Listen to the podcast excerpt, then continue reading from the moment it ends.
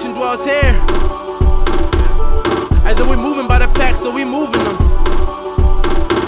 And even if you don't, then you do, cause you cool with them. They be like, I only went to school with them. Let's get it.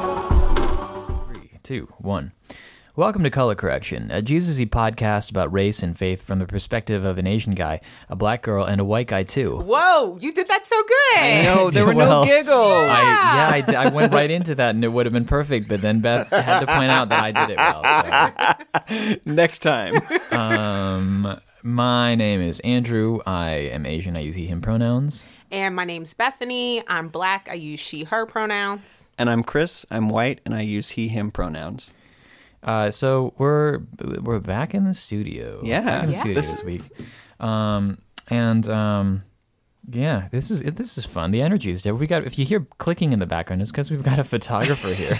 We are so fancy, Yeah. Yeah, I Shout out to Dave fancy. DeFentorum, Yeah. um, the photographer with the most. He's waving. You all can't see it in radio. Uh, so we like to start off our podcast by talking about things we wish we had mentioned or want to bring up from last time. Uh, uh, one thing, I guess I'll bring this up. One thing that I did mention last time, but I had to cut out for time, was something that we might be touching on again this episode, which was why, which was when I mentioned that attorneys typically and speaking as an attorney, typically have limited imaginations to imagine alternatives to the system mm-hmm. because we're very used to thinking about the practicalities of why something won't work.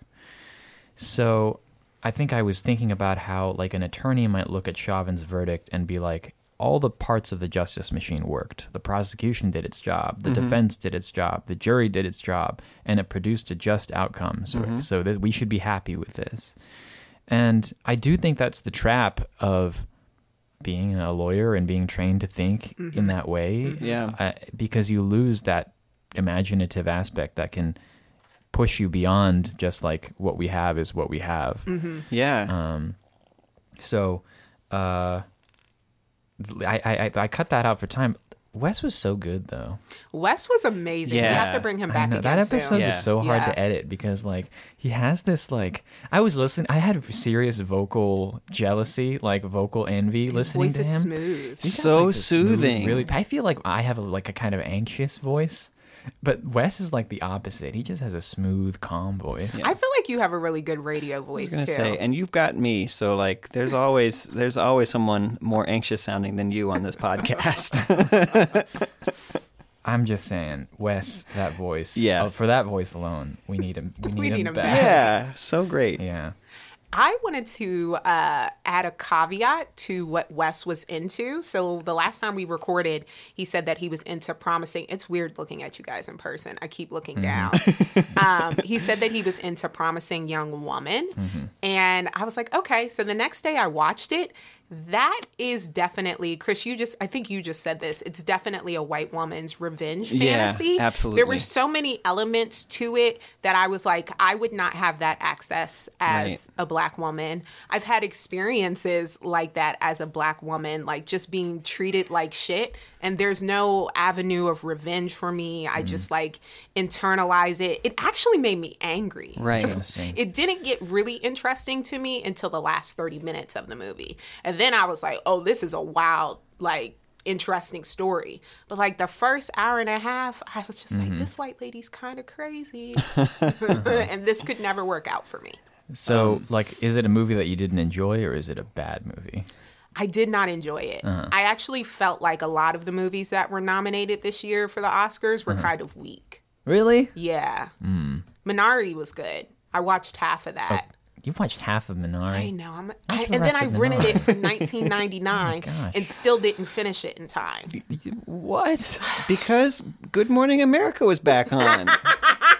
You have to watch. It. I do that love movie. Michael Strahan. she doesn't miss a minute of that. Yeah, I think I'm gonna buy it again because I want to watch all is of great. it. It was a deeply affecting movie for me. But I'm I am I am curious about your reaction to Promising Young Woman though. It's because like you felt like it was uh specifically a white woman's revenge fantasy. I did. I could not relate to it. I, I haven't actually I haven't seen Promising Young Woman. Watch it I'm- and tell me what you think. Okay.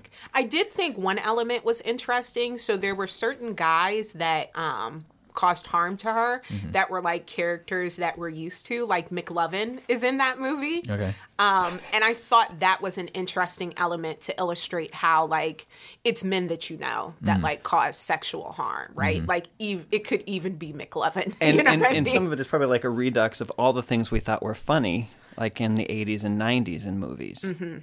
Oh, that's interesting. I didn't think of it that way. Right. Yeah, that could be it as well. Yeah, well, um, this should be a it- it- color correction reviews movies that two thirds of them haven't seen. yeah, we're doing great. So, have you have you not seen the the other movie that Wes was into? What was the other movie? Um, I May Destroy You. oh, that's a TV show. That's a isn't TV it? A show. TV Yeah, show. I've heard good things about that. I've Yeah. heard good things too. Wes decided. Wes post episode did decide to walk back his recommendation of Promising Young Woman in favor of I may destroy you. Yeah. Uh, so So this is the asterisk to the asterisk. Okay, so what we wanted to discuss today um, is something that's been coming up in a bunch of different areas of our lives, specifically the idea of prison abolition. But I want to get into that by kind of connecting it to some th- stuff that we've all, well, that we've been wrestling with. Yeah, totally. That I've been wrestling with, that I know Chris has been wrestling with in the context of the Defense Hub. Mm-hmm. Chris, you want to frame it for us? Yeah. Um, so we our our role in participatory defense is to support people with open criminal cases, um, to navigate the system, um, and to help them get better outcomes. It's it's just a really um, it's a very like on the ground like way to challenge the the notion that um, people with criminal cases are somehow sidelined in the process. Um, so we, we we we have in the past discussed and come to the agreement that it doesn't matter who walks through our door. We're going to support whoever comes in, whatever charge they have.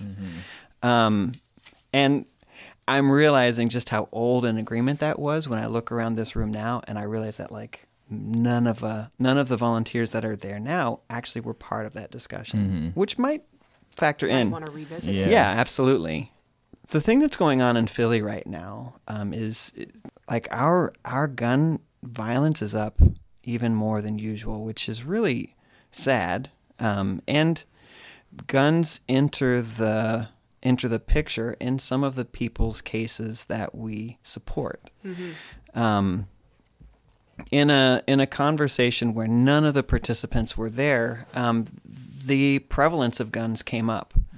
Um, Among the volunteers you guys were talking about. yeah, it. yeah, and just like a lot of a lot of us were were grieving the this this thing that's happening.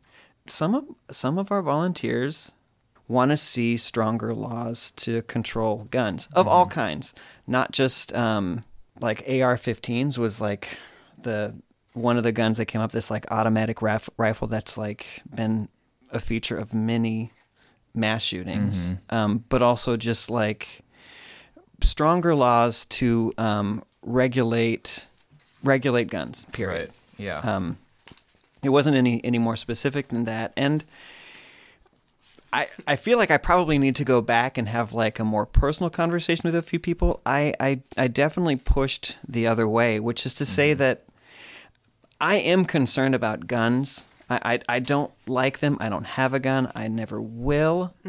Um, and I get concerned about the way legislation in general, no matter what the quote unquote crime is, um, how how the systems and, and the system actors don't actually come down equally on on how they enact those laws and who they punish. Yeah. So there's a lot to there's a lot to unpack there, but uh, what I thought was interesting about your description of that was that in participatory defense, you're there in order to support people who have been charged in criminal cases. Absolutely. And in, and then in the, in the context of this discussion, a lot of the volunteers were talking about comfort with legislation that would actually get more people in, into the criminal system. Is that right? Yeah, yeah. Um, because we are so comfortable with this with this legislative system. It is what we know. It's the only thing that we've ever had. So it's really hard for people to imagine there being accountability any other way. Right. Yeah.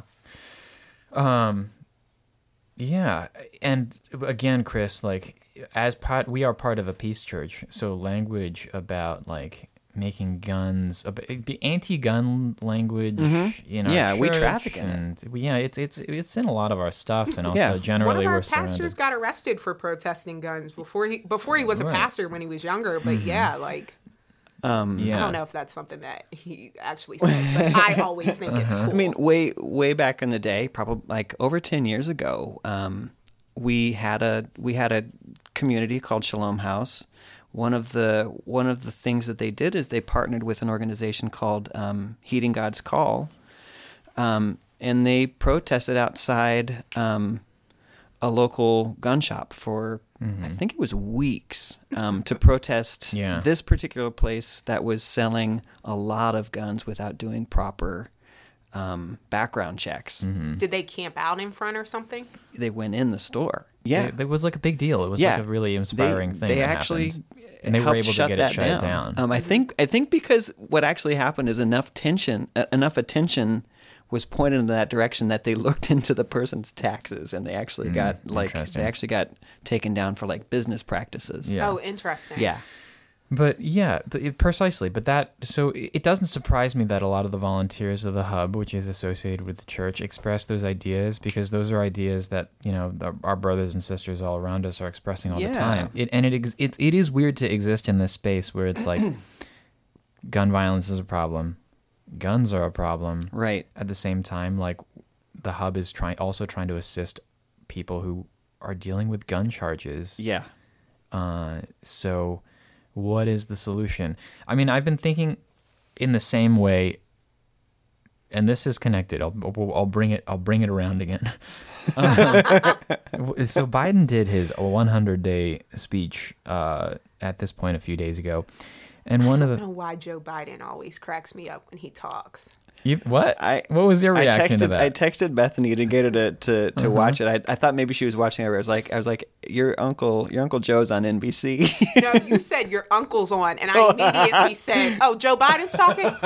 wow, I knew why you were saying that. Uh-huh. Um, I think because now, since Jim Carrey has done that impression of him, Oh my God. Every time I see Joe Biden, I'm like, I hope Jim's on Sat- Saturday Night Live this weekend. right. Yeah. So anyway, sorry. Um, well, one of the one of the legislative achievements he touted was um, the anti-Asian hate bill, which did pass the Senate something crazy like ninety-four to one.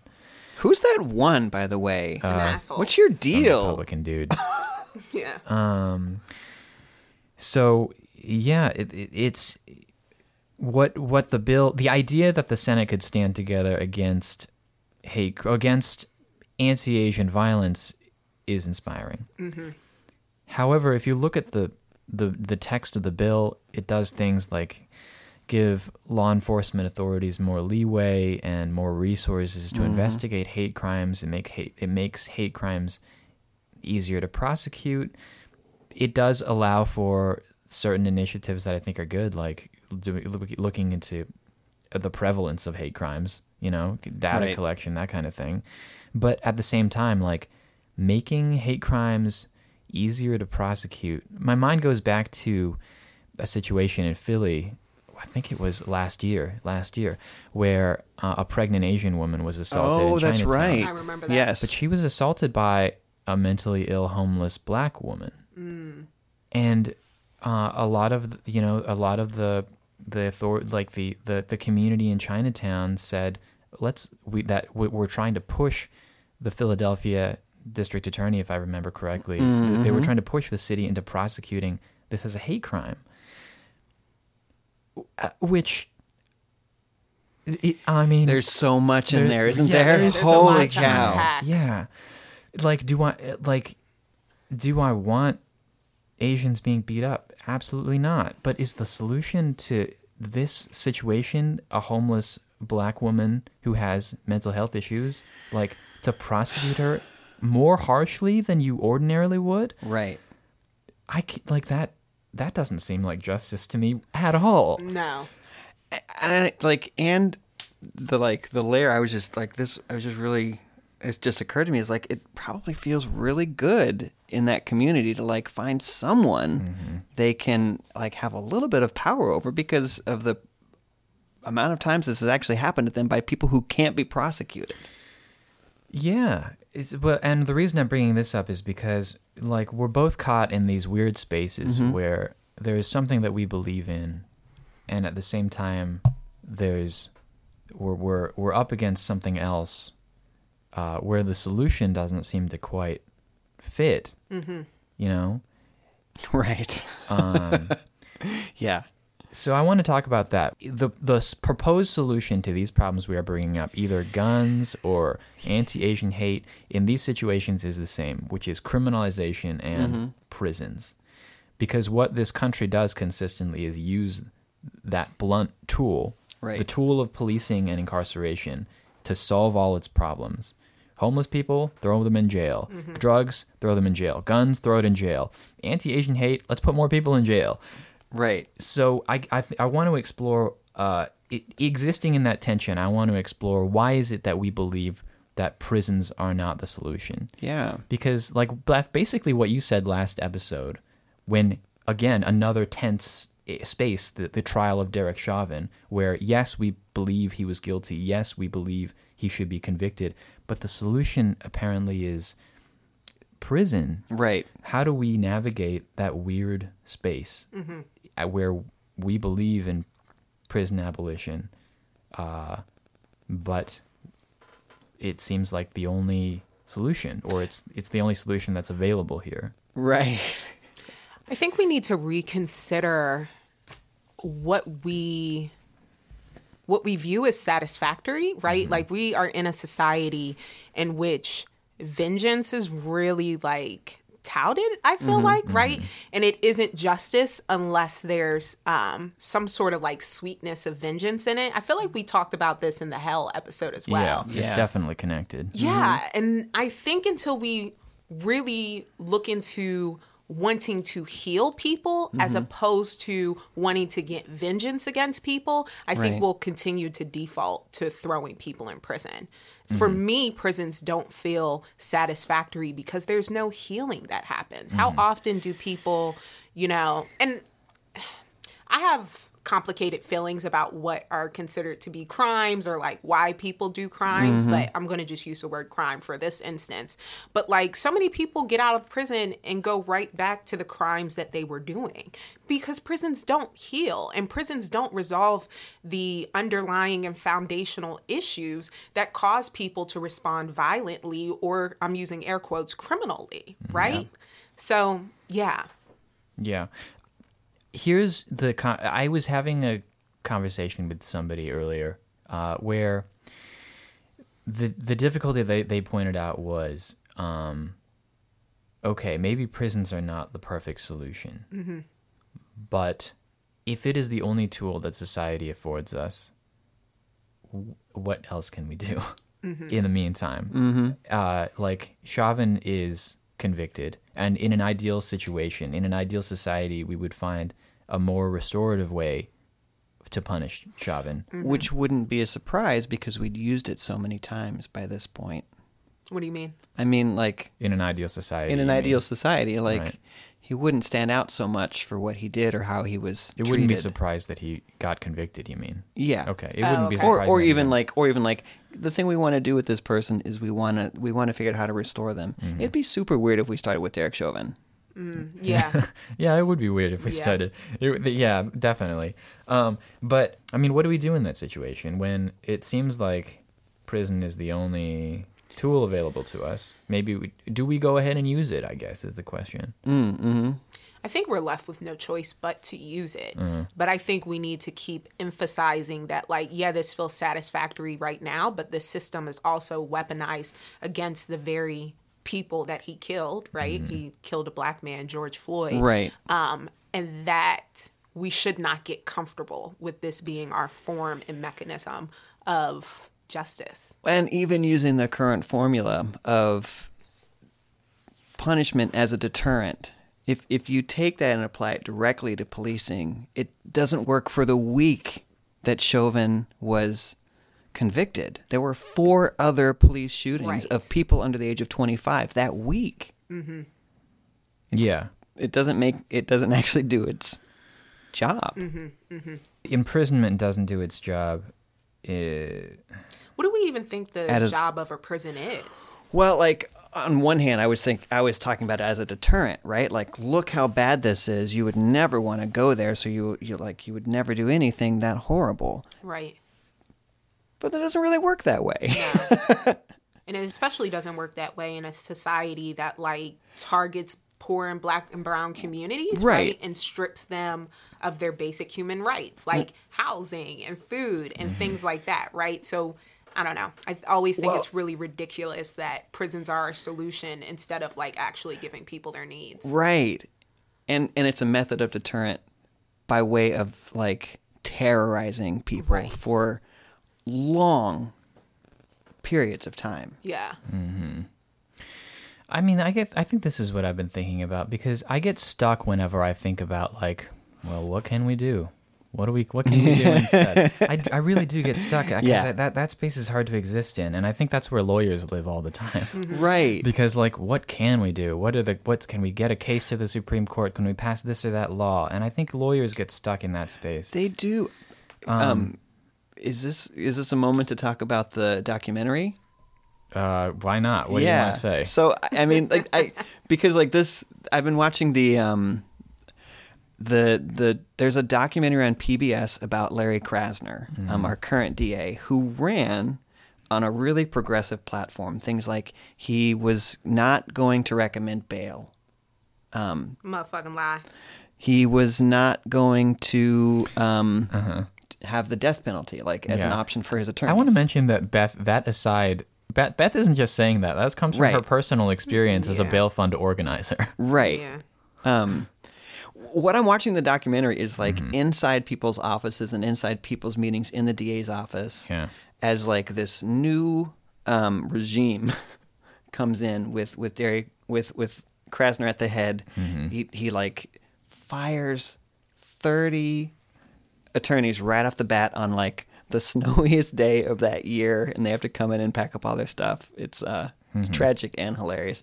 But the um, but you, I'm also just watching these attorneys struggle to operate under a different set of ideals where they're not going to recommend the maximum charges like which to them feels like a betrayal of the victims of crimes when on the other side because we're talking in this in this instance we're talking about the juvenile unit specifically and what we're talking about is not sending kids away who do things like steal $173 of merchandise from a Target and don't even get away with the merchandise before they're picked up, and then locked up for a year, and in the meantime, a family member theirs passes away. Mm. Right? Like, that's what we're talking about. Like, mm-hmm. don't recommend such a harsh sentence that you ruin this kid's life and they have nowhere to go when they come out. And then they're more fucked up when they come out, right? Yeah. Like prisons cause Yeah. way more harm to individuals And that's a and power to DA has. communities than Yeah. Then a lot of things are even I don't know. I don't want to get letters. But sometimes I feel like more than the crime in this instance, Yeah. more than the crime that's ever been committed, right? Like more Mm-hmm. than the harm that they um committed, you know, it, they get way more harm back and that just seems absurd to me. And of course, there are real victims too. Like, I don't want to discount that. Like, Target's an easy target is actually an easy target. no, no, nobody cares about your hundred seventy three dollars. But like, no, people do get hurt. People do get killed. It's a like, there's real brutality and there's real victims in these mm-hmm. instances. Well, how do you reckon with that? Yeah, I mean, I think that I think the problem has so much to do with this line we draw, where, like, because of our adversarial system, mm-hmm. like, we are we only care about the victims who were like who were hurt. For, and, and the other side only cares about the people who are about to be victimized mm-hmm. by going deeper into this system and will never come out. Well, that's a horrible that's a horrible framework to shove people into who are lawyers. Like it's it's a terrible way to think about things. Like the whole framework is is fucked. Mm-hmm, like Yeah. if if that's the way we have to think about things to get some modicum of justice, well, of course, it's terrible for everybody. It's just a bad way to think about it in general. Mm-hmm. almost this like intense binary thinking that Yes. one person is wholly bad and one person is solely good and we need to get um as much justice for this wholly good person Right. Mm, okay. Well, leave that and that is the adversarial system of justice. Yes. Um, and binaries are never good Beth, I wanted to focus in on what you're saying about how prisons, even as a solution, are a bad solution that don't get us what we want and what they actually do. I think what you're saying about prisons actually causing more trauma than the trauma they're trying to address mm-hmm. is significant. Mm-hmm. Um, I, what I'm wrestling with is this from from my conversation earlier with Yeah. it's that um the for for this person the idea that there is hate crime legislation one of the things that was frustrating about Atlanta was that after Atlanta all the news media seemed to be downplaying the fact that there was a race element to this crime. Right. they were. Yeah. And that was incredibly frustrating because it it seemed like once again the media was trying to erase Asians from existence and erase Asian pain and the Right. fact that there was violence being inflicted on this community. So in a sense, prosecuting it as a hate crime and making easy making it easier to do that feels like an acknowledgement for the victims, mm-hmm. in, including like just the Asian community mm-hmm. as Yeah. victims. And, And for all the many years that like America has been shitty to Asian people Oh my gosh. comfortably, Yeah. you know, I can uh, I can understand the momentary sweetness of that legislation. Absolutely. Yeah, and the difficulty is is like it's hard from it's hard for me as an Asian person, but as somebody who has uh, also come face to face with the deep injustice of our carceral system to say like, yeah, the solution is more prosecution and longer because what happens if you're prosecuted for a hate crime is that your punishment is long is harder, Right. which in this country means like you get you're in prison longer mm-hmm. Right. and I'm trying to figure out like why is it that because I agree with you, Beth, that it's not an adequate solution and it's not in any way just. Mm-hmm. Mm-hmm. Yeah. And I guess that's what I'm that's what I'm wrestling with. Like, how is it? But what what does justice look like? Yeah, Right. Yeah. What does justice look like? And I think the participants at the Defense Hub are probably wrestling with the same thing. Yeah. There Mm-hmm. Are so many mass shootings. Yeah. uh, there's the problem is so vast. Uh, but so what does justice look like? What can we do but pat but use the tools that we have to like ban assault rifles? Right. Right. And I think this is where we like this is like you like I can feel us all starting to like pause, right? Because when we when we remove punishment as the means, we start having to think about how to address the individual um, shortcomings and the individual trauma that goes into these acts of violence, um, these acts of theft, whatever whatever the case is. All of a sudden, we have to figure out how to treat that person who did something horrible as a person, with the intent of not sending them away and not forgetting about them. That's way harder. Yeah.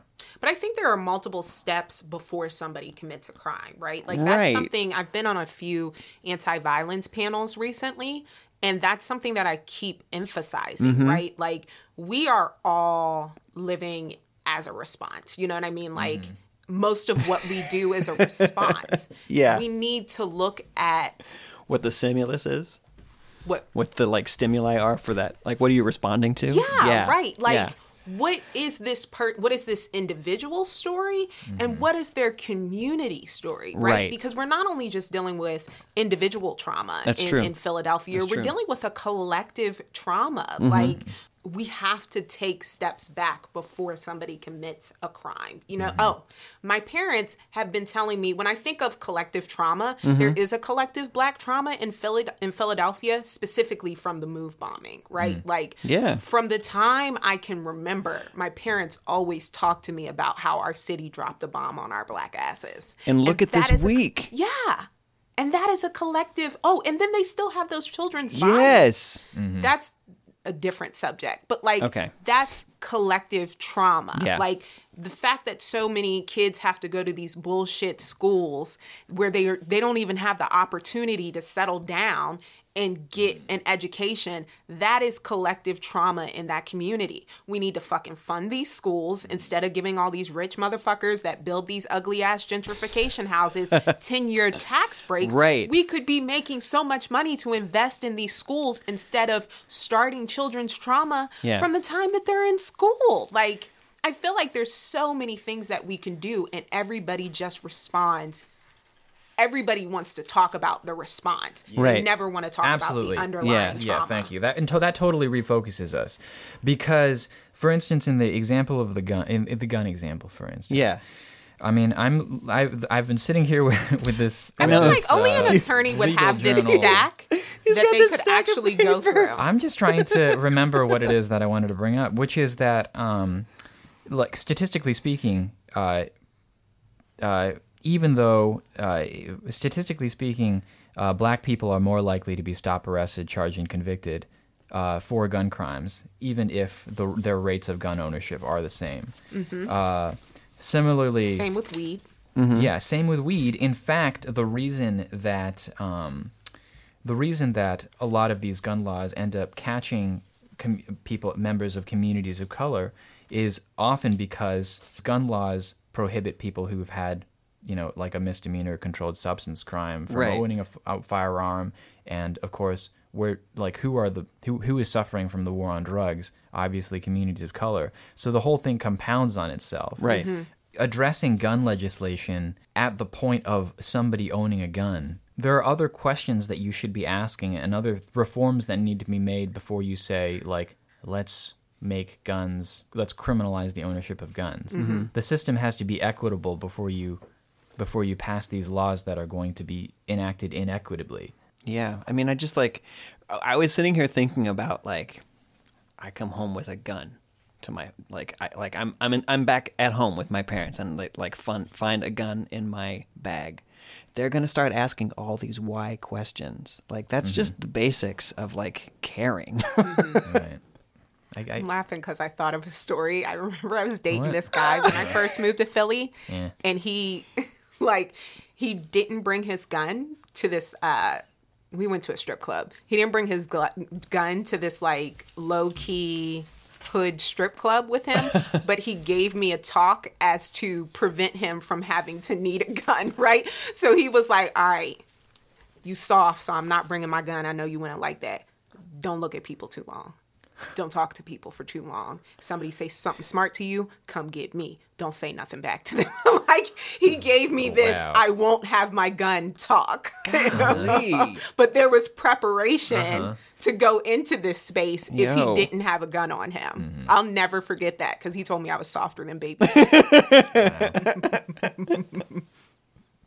I mean, but there are reasons that he thought there there are reasons in him in his life that he didn't feel safe without a gun. Mm-hmm. And I did go into the strip club, and it was a wild strip club. Mm.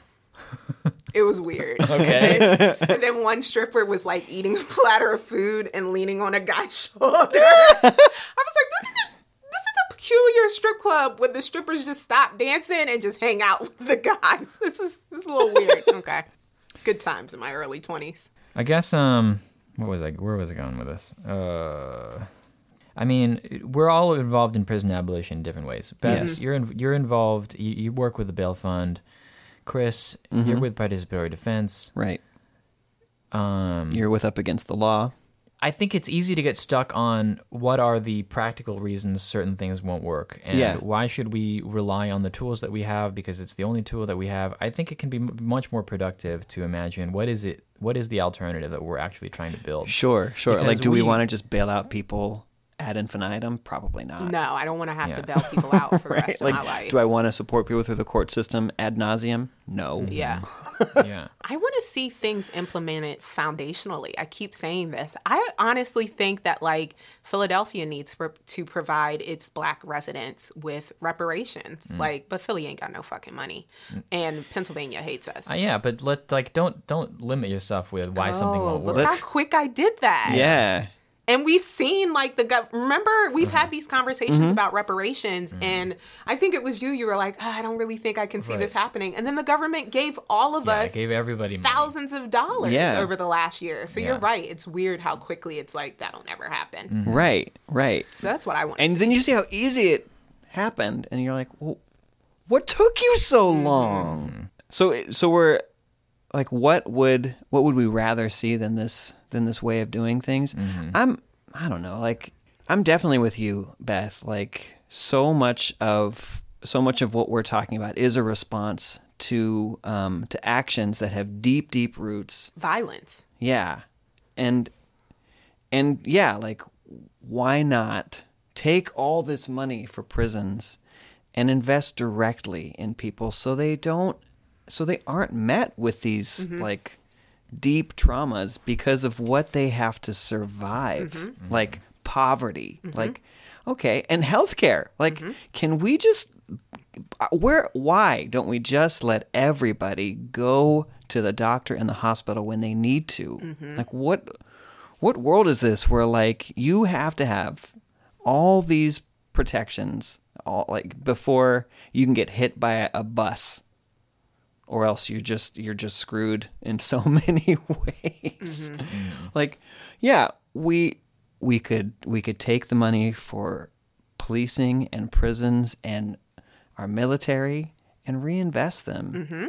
in in the basic needs of people in a way that isn't about what they've done to deserve it, which that would be the turn we are making. Like this is also the turn in justice because it's not about what you deserve according to such and such rule. Like mm-hmm. it's basic and we Basic care humanity. about you. Yeah. So we're we're going to commit to caring Mm-hmm. for you. Mm-hmm. It's very socialist. I, I hear it, but also it's What? compassionate. What's wrong with socialism? I don't know. Who are you like, responding to? Yeah, Sometimes, Chris, talking I feel like you're talking to people. Also, uh, I know. I don't know who's listening. Yeah, who Chris is talking to. In any case, yeah, it is, and and it's like because it's also like it's also the way we care about people we love without all these hoops Mm-hmm. to send them through. I almost said Gritty's a socialist. That's not actually true. It's only in my imagination. Unconfirmed. It's true in all of our imaginations. Gritty is our favorite anarchist. Um, I, I mean, I, I think uh, it is it is very easy for us to immediately correct Yeah, I did ourselves. the same thing Wait, what? with like, Oh, oh, yeah. it's just socialism. Holy crap! Yeah, it's it is very easy for us to tell ourselves why why things won't work. We have a reflex to do that, and I I- I think um that's why I'm asking us to, like what is it that what is this alternative that we we can envision, Yeah. including in the tough questions that the hub is asking about gun control. Mm-hmm. For instance, that um the only solution to guns is. Uh, more legis is anti-gun legislation that criminalizes Right, the right. behavior because if all we do is reach for the closest solution criminalization prisons what we've always known Right. which are extremely inadequate tools as we know because they are um, inflicted against communities of color in unfair ways Yeah. because our justice system is deeply broken and sends and is bad at figuring out who actually performed did a crime or catching people who did crimes just broken top to bottom because because sentences are deeply unjust and are not tailored to fit in any way whatsoever um, because the prison system is so unjust what are ways that we can address these problems that would be more just for instance if you were to go back to the hub and have this conversation, what are the reforms that could be? What are what are ways of approaching the gun problem that don't end up with more black and brown people in prison? With that, that don't end up with more people coming through the hub, Right. Because there was a gun in their car or something. right. Thinking of Jesus and Zacchaeus, um, and how like when Jesus, when Zacchaeus met Jesus, he was so overcome that like he came up with the solution. yeah. So I wonder if an alternative is like there's work that I do um, called transformative justice, um, and a practitioner of transformative justice that I really admire is Mariame Kaba. I, she's from New York. I believe she's from Brooklyn, um, but I'm not exactly sure. Um, but one of one of the practices that she teaches is forming um, like pods, right? So you form a pod of support for the person who experienced harm, but you also form a pod of support for the person who caused the harm. And these two support groups um, form community around these people and communicate with one another, not the person that caused the harm and the person who experienced harm, mm-hmm. but like their communities communicate with each other, Right. communicate the person who experienced harm's needs, communicate the person who caused the harm's needs, and mm-hmm. come up with a solution Yeah. communally. Yeah. Yeah. I want to see actual Yes. penance. You know what I mm-hmm. mean? Like in in the vein of um like Zacchaeus being like, "Hey, like I fucked up. Like I'm going to pay this back." What does he say? 7 times or something? Seven's Something a, like that. Significant number Yeah. in the Bible. Yeah. But I want to see people saying what they can give to pay penance and I can see I want to see people who experienced harm saying what they need to feel Yeah, satisfied. precisely. and and what you're describing like it's coming from a place where like the the people forming around the the the two the like the victim and the, the victimizer not great words but like the people forming around them are just are are loving them to a place where they independently come up with a solution or mm-hmm. like maybe not even independently but like they are compelled through like being cared about in a different way Love and humanity. yeah, mm-hmm. like whether or not they come up with a solution, they Yeah. want to do something different. Yes. And what's beautiful about a restorative justice solution like that is that it is more transformative. it- it's like one Oh, okay. step beyond restorative. beyond restorative. Not only not yeah, not just restorative, but transformative justice. Um, is that it is more just than prison. Yeah, It, it, it satisfies more of the requirements of justice. The the the victim, uh, the, the the the perpetrator is able to make restitution. Mm-hmm. Maybe we should use the word. I like person first language, so I always say the person who experienced harm and the person who caused yeah. harm. Yeah, let's do that. Let's Does do that, that. feel comfortable? Yeah, that's a great point. Um, in Sorry fact, to be picky. You don't have to be. I mean, you don't. You don't have to apologize. I, Yeah. th- talking about using person person first language is somewhere in my giant package. um, the person who the the person who has caused harm has the opportunity to restore. There is restitution being made. There is reform being made. There is the community is allowing this person is holding the person accountable. So they're they are they aren't free to just go off and harm other people. Um, it is, and also the punishment is perfectly tailored to the crime because the community is coming up with it, and the two individuals are working it out i in terms of what justice is for this circumstance. It's not just a mandatory sentence uh, that is imposed on them. Um, it satisfies more of the requirements of justice than Yeah, than our than the prison system. I was just thinking about the system as it is, and like the little things like that could be done on the way. And okay, so like we leave pris- prisons be, but the people in the prisons, like the people who are already working for corporations, like when they're released, they get a job. They're they're they're put to the front of the line at those same places. Like they are prioritized, or um, all that jobs training they get, like they get hired by their by their city and state government if they don't find a job like and again they're at the front of the line. Like they're recognized for paying for whatever they did with their time the way that they really aren't. Like you serve your time and then you're still stigmatized when Yep. you get out. Yep. like there's no such thing as served your time in reality. Like you're going to come out and people aren't going to hire you. People aren't going to, to let you live in their in their housing. Hmm. um, all that has to go. Like we have to recognize that the crime has been paid. Th- with the system as it is. Mm-hmm. like it, we need to at least start there mm-hmm, mm-hmm. That's a good point too.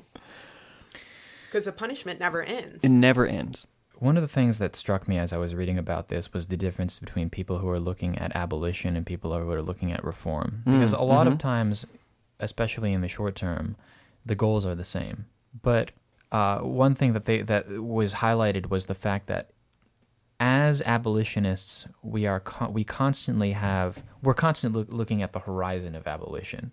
That's always what we're l- looking toward. Mm-hmm. So we are trying to avoid things that make that increase power to prisons in the short term. So for instance, we might agree with reformers that uh, conditions in prison that there might be a, a significant amount of poor conditions in prison. Yeah. For instance, overcrowding. Or like not having water. Well, among other things, sure, you, you can go on and on, but like, and a potential solution to that, Yeah. to to uh, you know, prison overcrowding, for instance, might be to build another prison or build more prisons.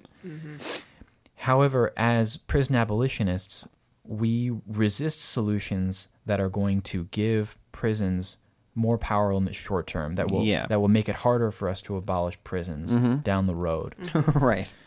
Um, so, I mean, for me, for instance, looking at a solution, loo- looking at, for instance, hate crime legislation and anti-Asian hate, even though I am like I am conflicted about this, like the idea of, for instance, creating a hotline to report uh, attack attacks, I think that's great.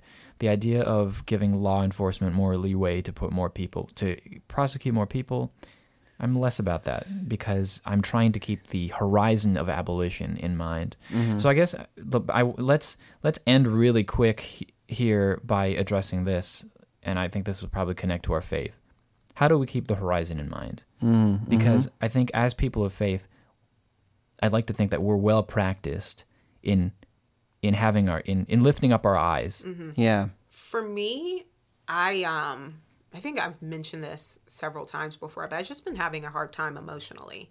And one of the prayers that I've been praying when I feel myself getting really emotionally activated is, Lord, have mercy on me and my suffering.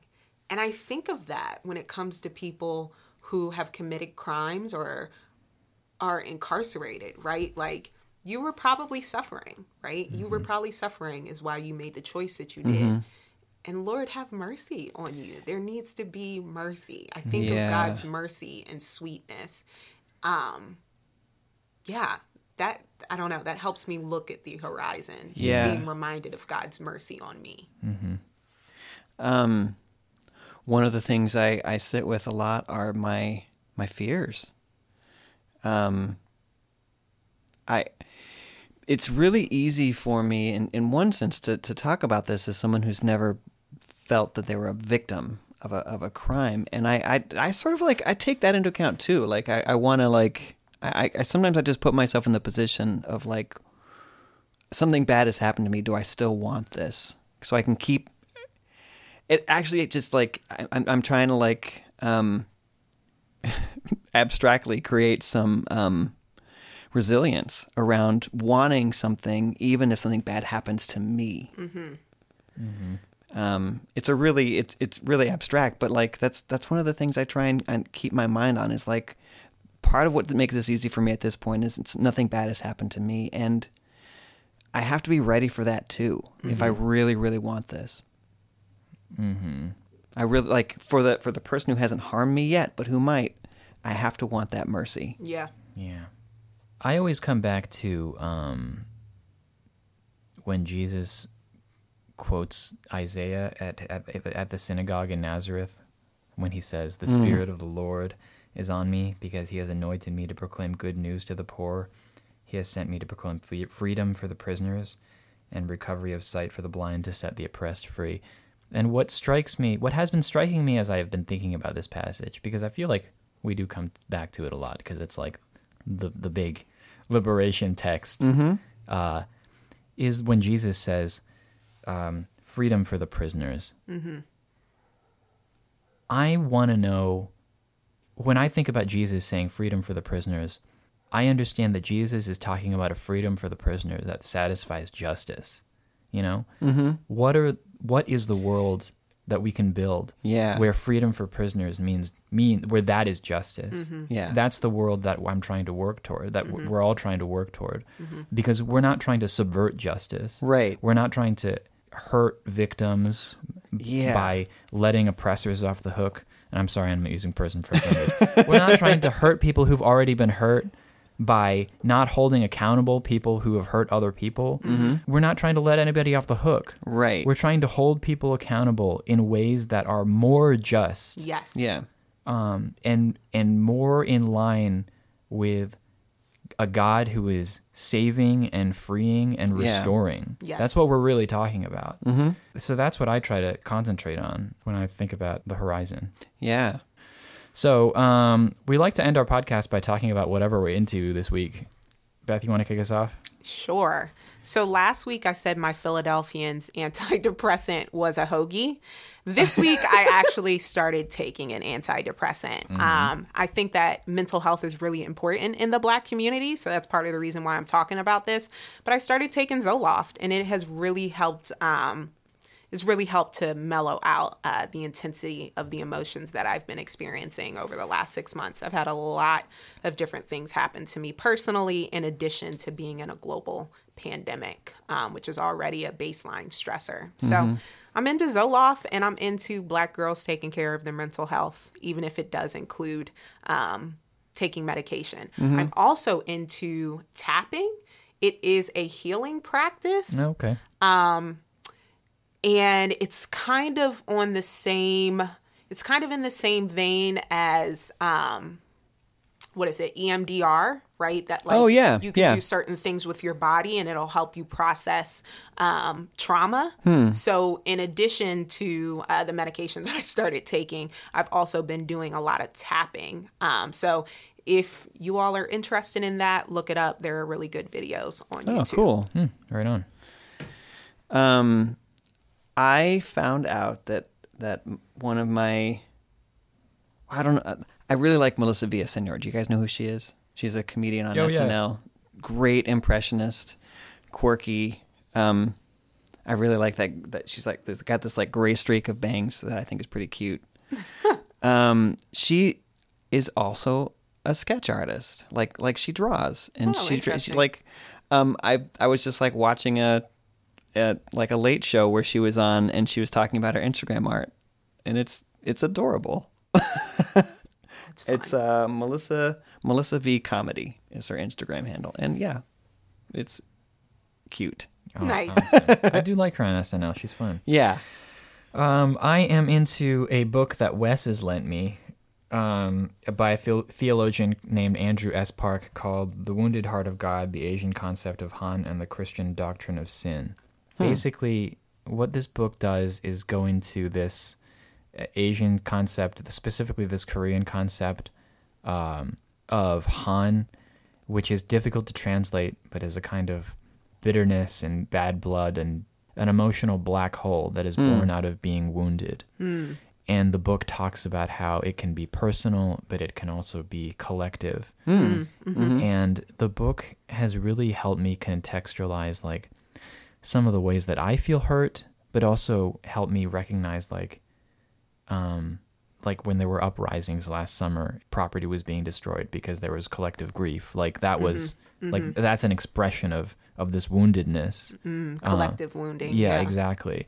And like this idea of this as a result of sin, but a different word in order to distinguish the effect of sin. Um, I think it's just I've been really into it, into this book, and uh, so that's that's what I'm into. Cool. cool Um, special thanks to Joe Mahoney, our audio engineer, and yeah, Yeah, Joe. to uh, Luke Bartolomeo, who um, is our website manager, and also to Tess Patino, who is our social media goddess. Yes, that's, that's her official title. Yes, we love Tess. Uh, and also to Jared Selby, who does our theme song. And if you all are interested in talking back to us, go to our website, colorcorrectionpodcast.com, and drop us a line. And with that, stay black, Little Mermaid.